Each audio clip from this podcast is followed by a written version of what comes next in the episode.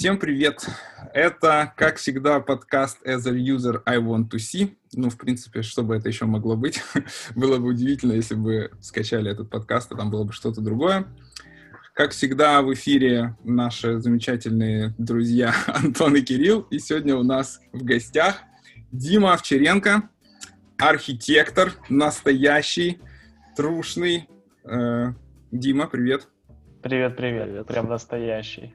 Да, ну мы, мы тебя таким считаем, не знаю. Как остальные. Вот, и сегодня, конечно же, имея такого офигенного гостя, мы будем говорить в основном о том, как же аналитики и архитекторы могут сотрудничать на проектах, на пресейлах и так далее. А перед тем, как мы про это поговорим, я хотел бы маленькое интро сделать. Значит, э, Недавно мы с Димой должны были участвовать в классном таком ивенте от uh, SoftSurf, uh, который был посвящен архитектуре. Я забыл, как он назывался. Deep Dive. Deep Dive Architecture, точно. Но я, к сожалению, не смог, потому что заболел. Ну и наши, в общем-то, подписчики в Телеграме знают эту, эту печальную историю. Вот. Но, тем не менее, я готовился, и в, значит, в процессе подготовки я провел research точнее, survey собрал э, у бизнес-аналитиков в одной из групп бизнес-аналитиков, кинул один единственный простой вопрос и собрал почти 100 ответов. Э, в общем-то, такая неплохая выборка. Вопрос был такой, если, есть ли у вас на проекте архитектор? И было несколько вариантов ответа, э, которые я предложил. Первый вариант это был «да», полноценный архитектор с погонами в, в скобочках. Неполноценный.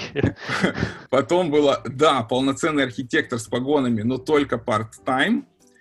Третий вариант был, роль архитектора выполняет девелопер. Ну и четвертый, нет архитектора. И пятый, я не знаю, кто такой архитектор.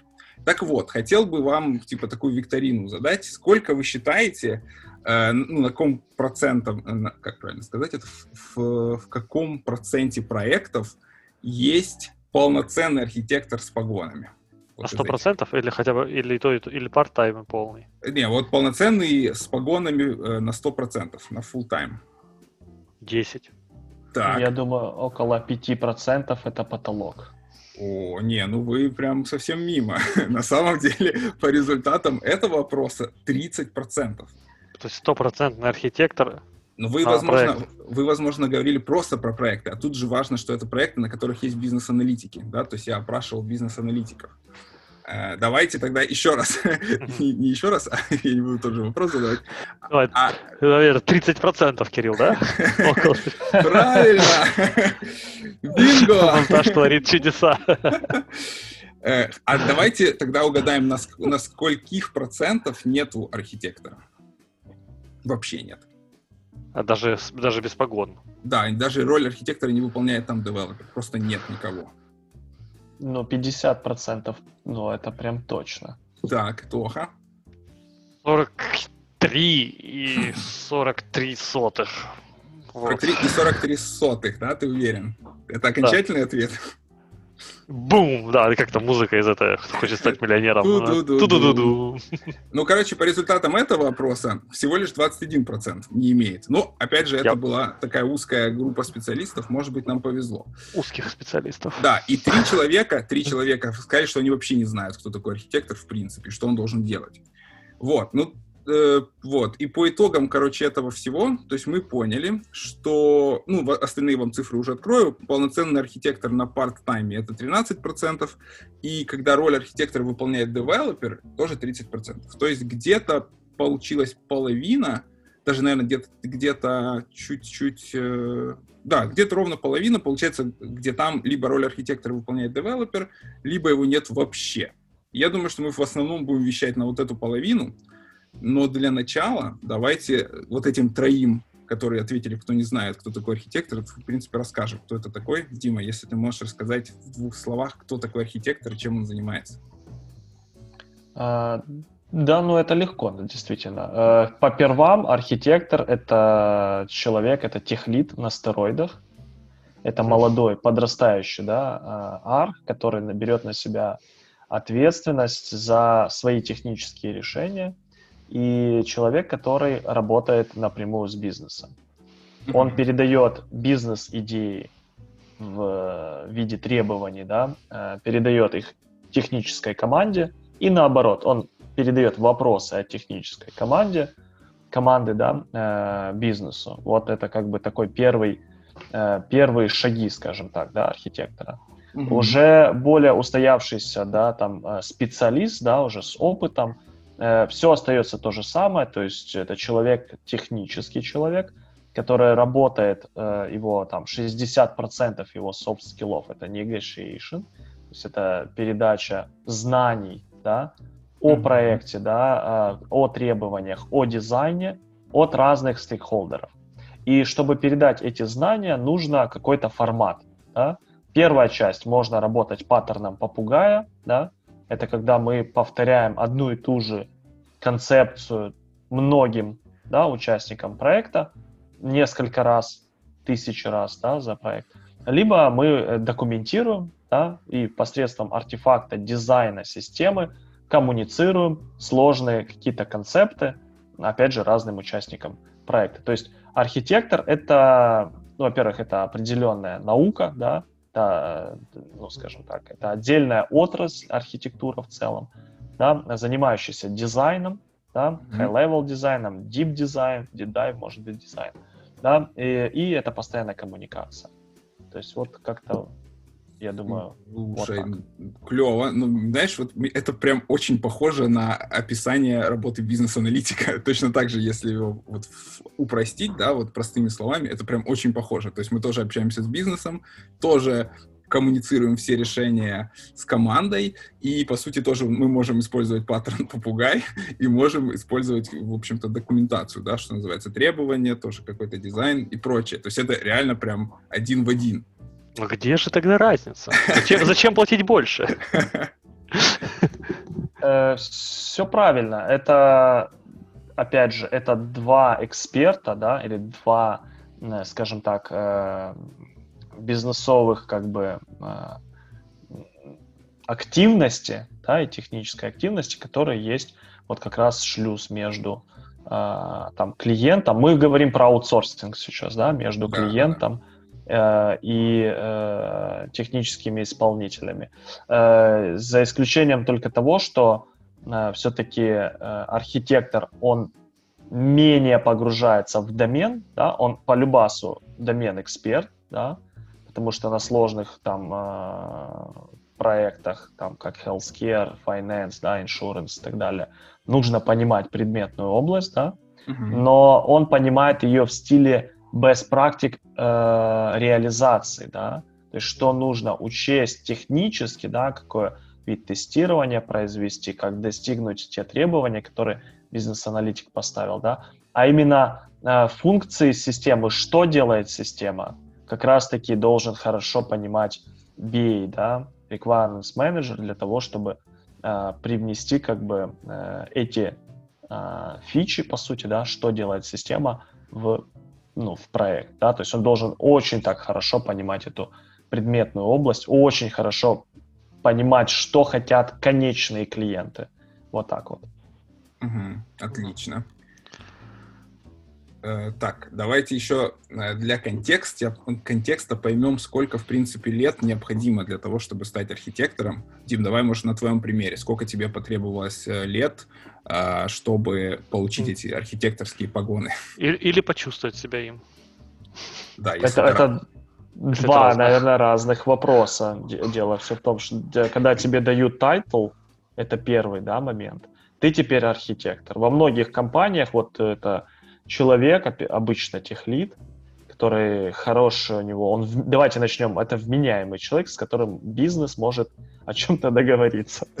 Это уже первое такое, знаешь, попадание. Э, зачастую это техлиды, действительно, которые часть работы, это декомпозиция работ там, на технические задачи и так далее. И вот э, очень многих назначают, все, ты теперь архитектор. Ничего не меняется в его работе, mm-hmm. зачастую, да. И он вообще не понимает, и как и все не понимают на самом-то деле, что есть вообще архитектура, что должен делать архитектор на проекте, если это фарминг, да, и так далее. Uh, у меня uh, первое такое вот uh, посвящение в архитектуру произошло в 2013 году.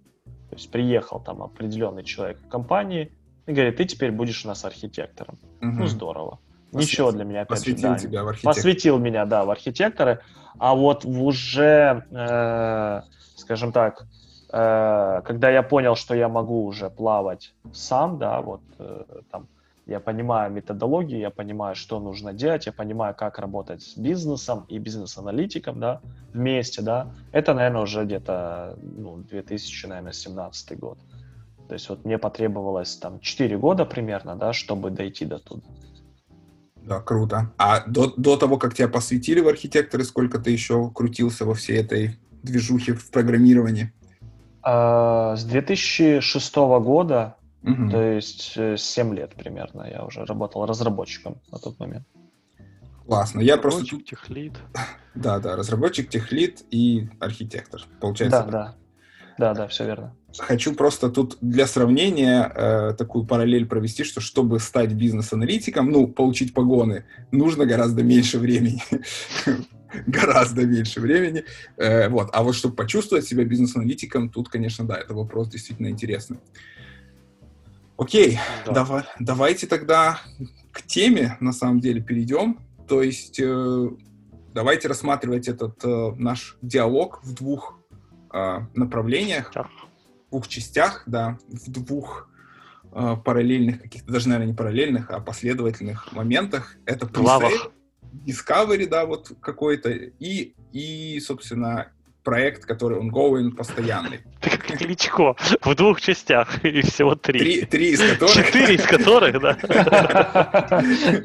Да, ну Кличко, мы Кличко упоминаем практически в каждом подкасте, поэтому мы не могли этого избежать. Это для нас ори- ориентир, собственно. Да, да, ну что все идет правильно, Его косноязычие это наш просто.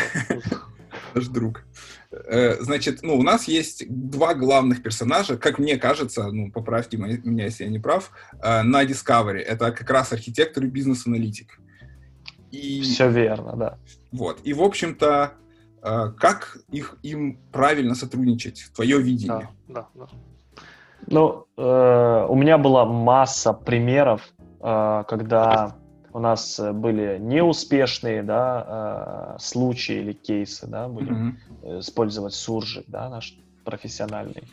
И когда я понимал, в чем проблема, и вот пробовал ее исправить, и у меня получалось, и я сейчас объясню, в принципе, ну, вот, какие там основные, да, моменты э, происходили. Давайте про Discovery начнем. Вот, э, там, Давай. когда очень такая плотная работа идет уже конкретно с BM, там не в заголитах, не по верхам, а там уже надо, как говорится, брать и колбасить.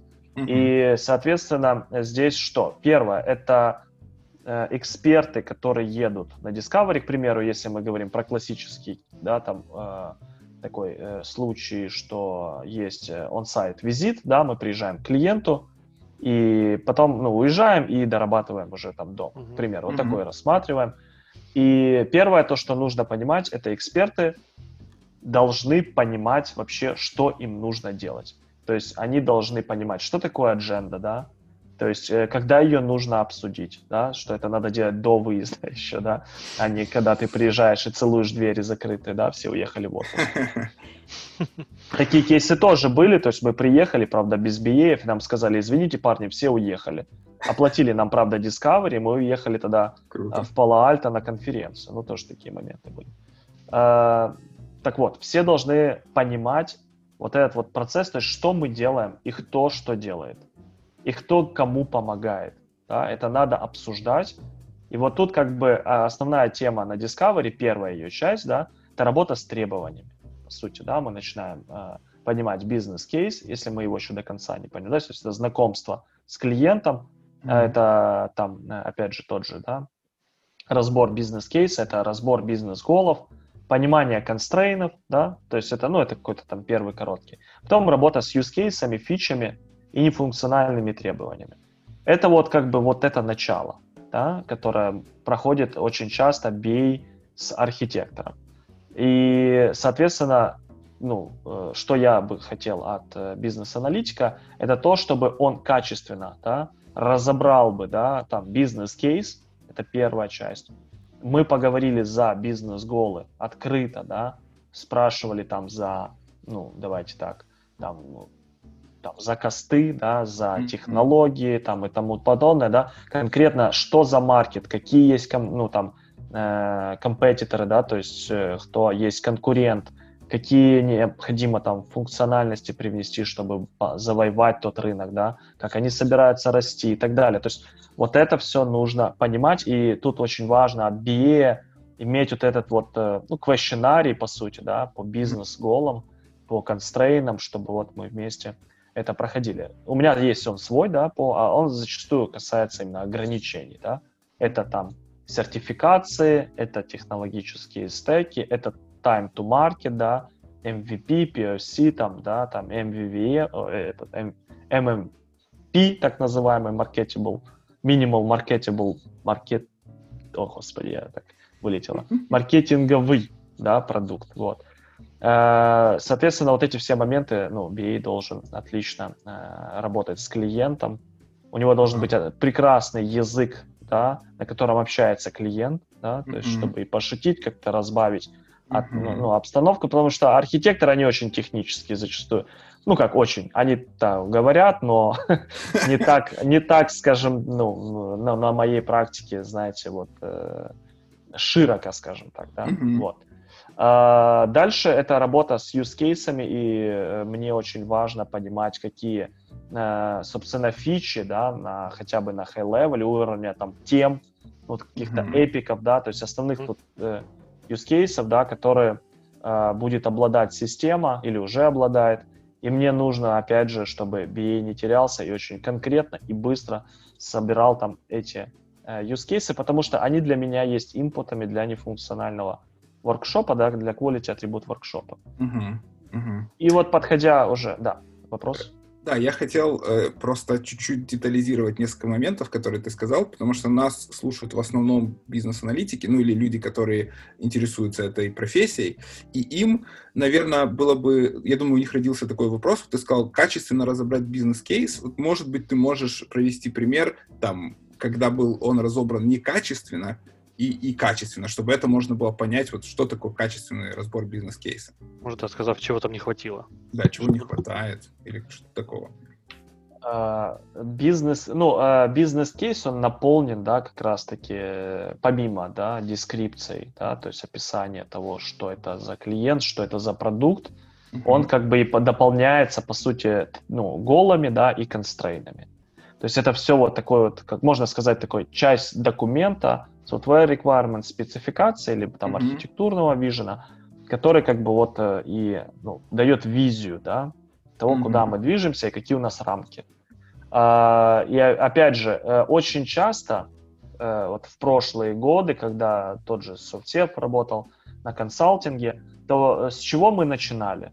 Мы начинали, так, приходим, и конкретно вопросы пошли по технологиям, да. Мгм. Мгм. Вопросы идут там, ой, а какая же у вас версия там базы данных? А как мы будем делать эту миграцию? То есть э, не спрашиваются зачем, да, Мгм. а спрашиваются вот э, конкретно вот по каким-то уже там deep dive такой делается по технологиям, и выбираются какие-то решения, которые на какое-то там чье-то понимание, да, зачастую технических экспертов, э, их понимание, ну, какого-то контекста. То есть контекст вроде бы как витает в облаках, да, но его никто не визуализировал, его никто не описал. Вот это очень как бы плохо. Ну, то есть вот это плохой подход, когда мы идем в обход вообще, да, сбора э, каких-то, ну, первичных, да, там, голов.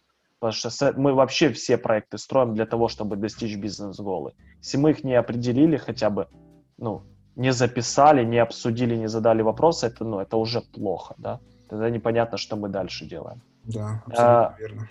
качественный записанный э, бизнес-кейс с меня, ну, в моем как бы вот мире, то, что я требовал обычно, ну, если можно так сказать, от бизнес-аналитиков, или критикую, если этого нет, да, то это конкретная визия, это диаграмма, это такая architecture, да, которая показывает вообще в целом, да, участников системы, что за продукт и его контекст в мире или на рынке, да. Это первое. Это Мгм. описанное вообще вот э, вводное, что это за продукт, его цели, миссии и тому подобное. Ну и а дальше голые констрейны. То есть это вот Вот как бы вот это для меня это документированный артефакт, который бы вот э, ну, перечислял то, что я и назвал. Блин, как Такая прикольно. Ты, ты вот просто ты не видел же мою презентацию, которую я готовил на то событие, но оно вот ты ее прямо сейчас описываешь. То есть у меня как раз вот эта диаграмма там была. И единственное, что вот того, что ты сейчас не сказал, вот скажи, там это надо либо нет, я еще говорил о том, что важно иметь некий глоссари, который типа наши бизнес-терминологию как-то подружит с э, там пониманием, например, системных э, названий, либо вообще как бы, ну, часто бывает, что в бизнесе люди одни и те же вещи называют разными терминами, и может создаваться путаница. И вот это я еще там хотел рассказывать, что вот это важно. Это, это критично важно, да, потому что, опять же, э, надо располагать понятием домена, да, и в домене бизнесовом, да, есть свой словарь, да, и им mm-hmm. нужно пользоваться. Но он иногда и трактуется по-разному, поэтому лучше это определить, да.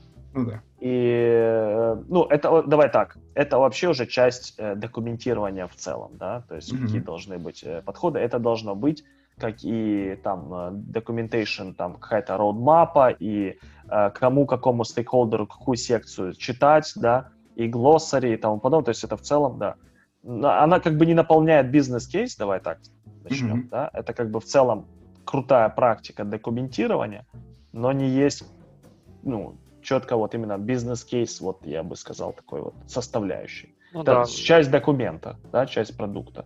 И вот тем, кто еще считает, что это можно будет сделать потом, когда вы вернетесь, и потом это прописать, э, глоссари, это будет большая ошибка, потому что обычно даже с самого начала, общаясь с бизнесом, вы, допустим, по тому же healthcare, от него можете услышать э, такие слова, как провайдер, доктор, практика, clinician, ассистент, nurse, э, еще кто-то, партнер.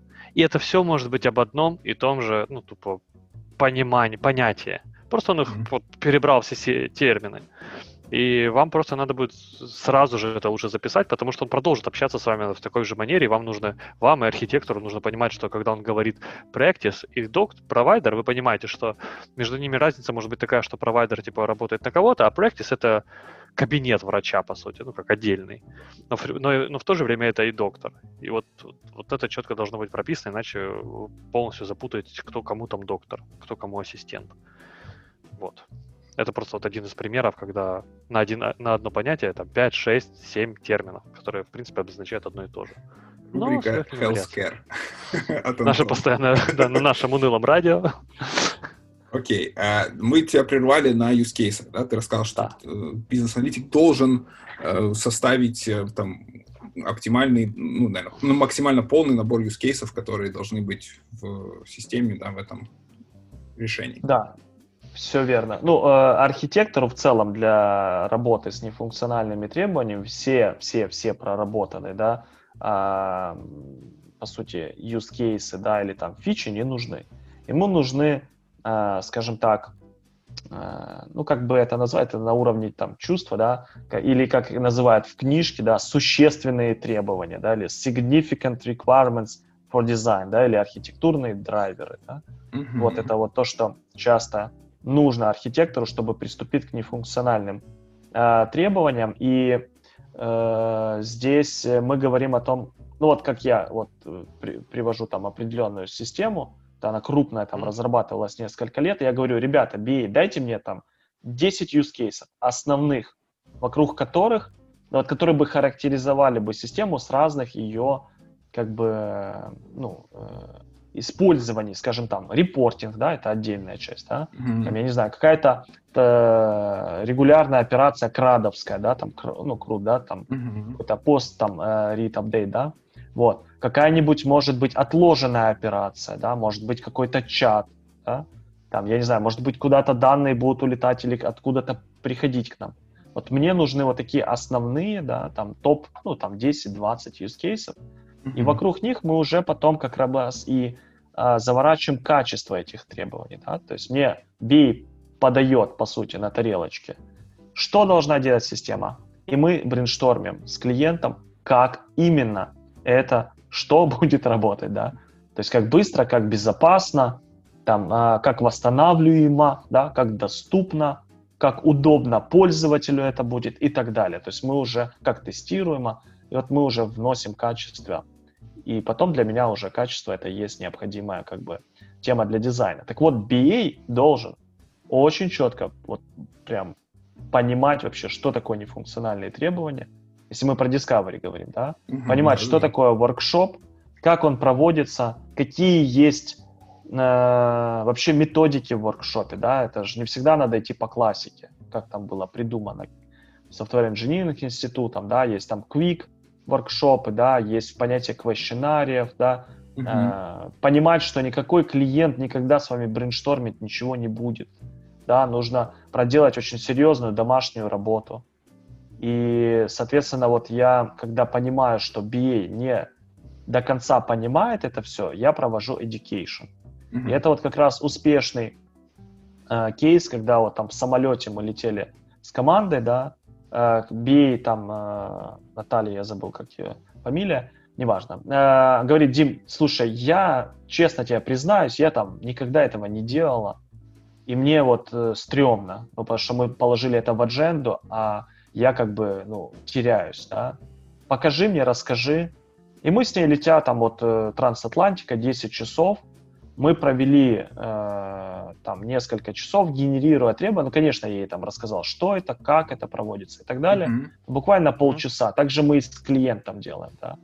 И потом мы с ней нагенерировали ряд сценариев по конкретно по этому клиенту, по его маркету, по его домену, да, то есть какие-то там были у нас наработки уже офлайновые, да, что мы могли на них положиться. И мы нагенерировали с ней порядка 30 сценариев. Ну, круто, реально, да? Конечно. И что было вообще, вот сейчас последнее, круто, что BA — это тот человек, которого я всегда прошу элиситировать нефункциональные требования. То есть быть, э, ну, лидом на этой, на этой сессии, да, брейншторма потому что он реально классно оперирует. И, опять же, это человек, который хорошо должен владеть языком, э, на том, которым общается клиент. И, соответственно, очень круто, ну, BA обычно проводят нефункциональный воркшоп. Тут я еще хотел вставить, знаете, как это, памятка новичку. Каждый раз, когда, вы, когда вот начинающий... Я часто с таким сталкивался, что когда приходит начинающий аналитик, он говорит, блин, я нифига не знаю. Ну, там, требований, не знаю, case. Я говорю, так на брейнсторм боже мой, ты знаешь, что за домен, ты знаешь примерно задачу? Да, накидай себе этот функционал. Тебе не обязательно ждать, пока заказчик тебе расскажет, что там будет. Ты накидай сама, сам, сама, у тебя будет полный список всего, и ты уже будешь с заказчиком общаться, имея почву под ногами. Вот. И поначалу, конечно, сначала идет туго, а потом, когда даже с ним брейнстормишь, вот как ты говоришь, да, у тебя появляется куча идей, там уже человека, это, наоборот, не остановить бывает, что он там, о, еще вот это, вот это, вот это. Вот, просто действительно, заказчик, у него нет, нет столько времени начинать с нами все с нуля. Типа брейнсторминг, описание. Да, в любом э, брейнсторминге лежит большая работа домашняя, да, то есть мы все прорабатываем по максимуму, э, за, по сути, за клиента или подаем ему вот эти вот вбросы, как ты правильно сказал, да, а мы, а мы уже продумаем, мы там не ставим measurement, например, да, э, вот, то есть мы пробуем это получить от клиента, там, как быстро должен там этот use case отработать. Mm-hmm. И там клиент говорит, я не знаю, ну это классическая кейс, да? Вот, и ты говоришь ему, ну хорошо, давайте поставим там 25 секунд. Он такой, много, да? Да. Вот, давайте понизим. И тут уже ты его как бы компрометируешь. Ну, разные есть методики, как это получать, основываясь на best практиках, на каком-то такой вот как-то провоцировать, скажем так, э, клиента, ну, аккуратно.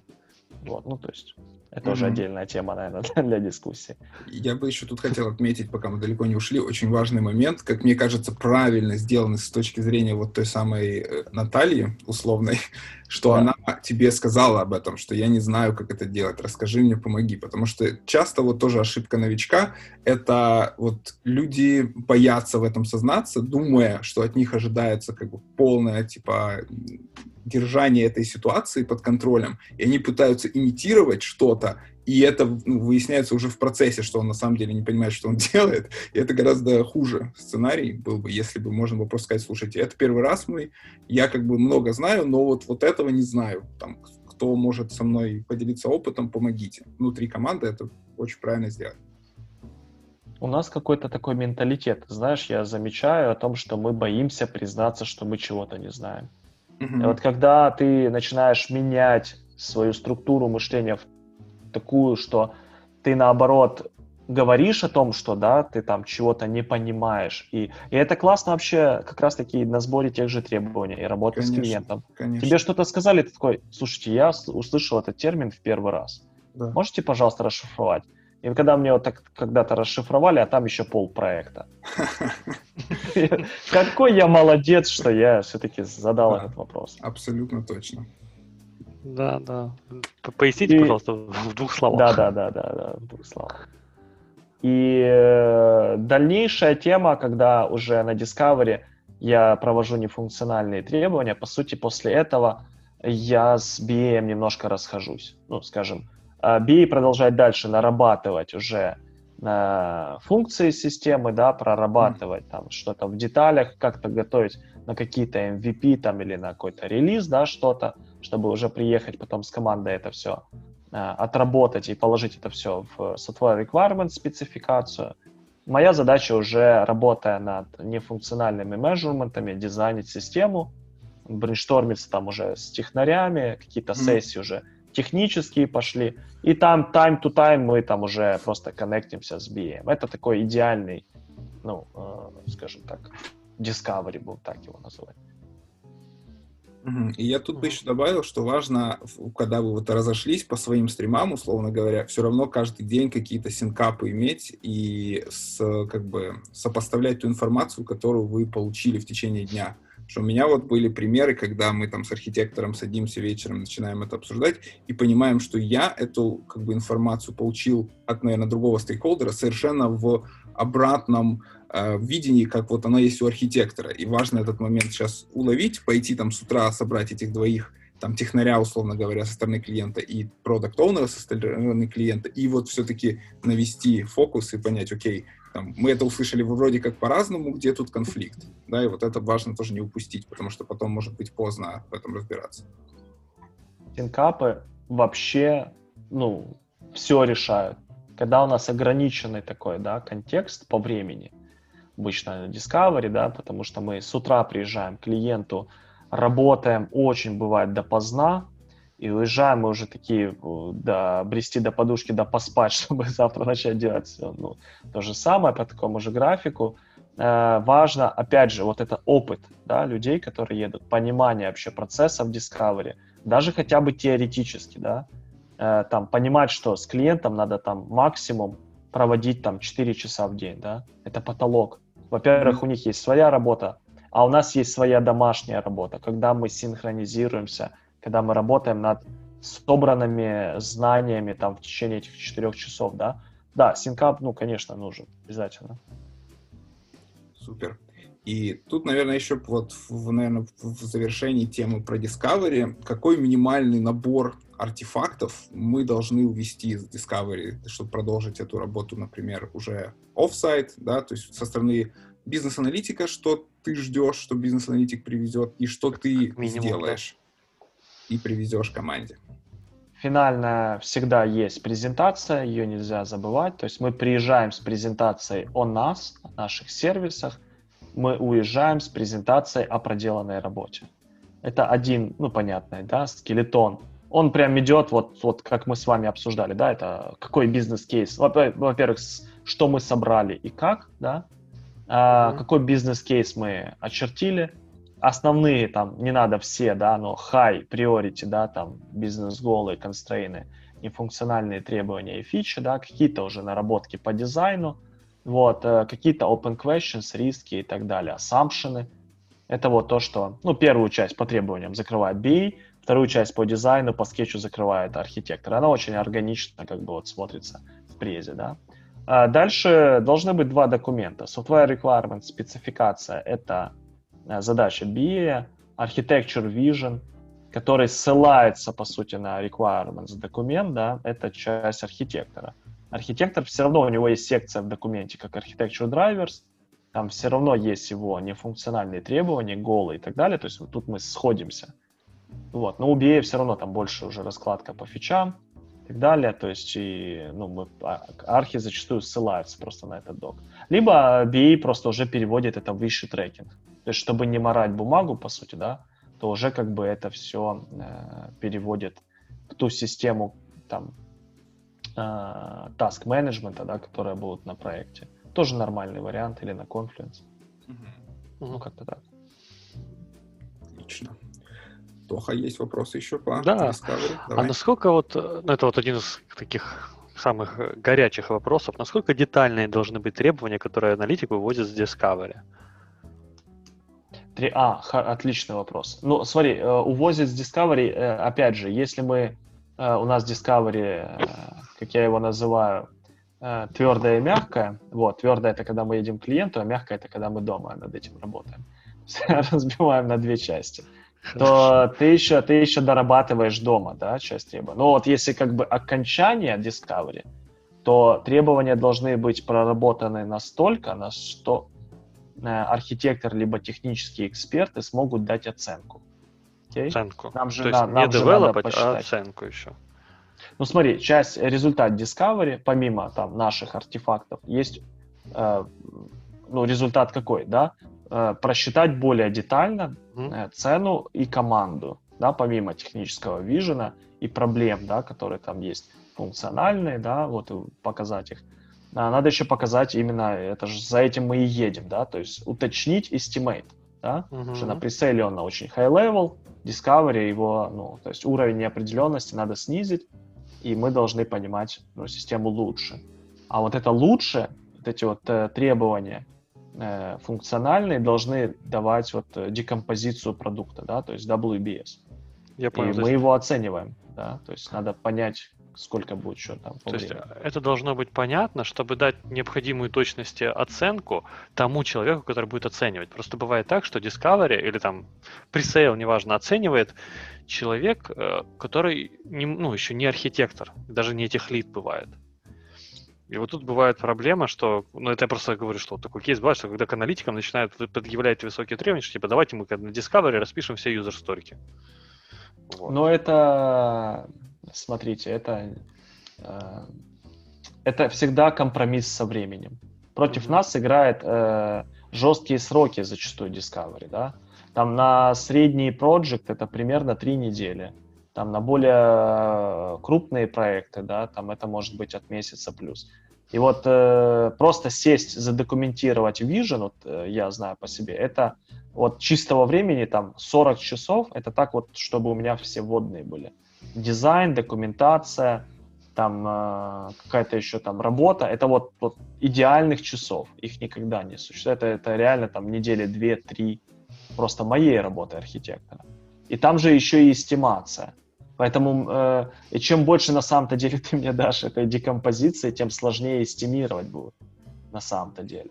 Это Мгм. тут тоже еще есть обратная медаль. Э, Поэтому, да, действительно, если инженер делает оценку, да, то ему надо low level, да. А если вот в этом и разница. Если архитектор делает оценку, ему достаточно там уровня эпиков.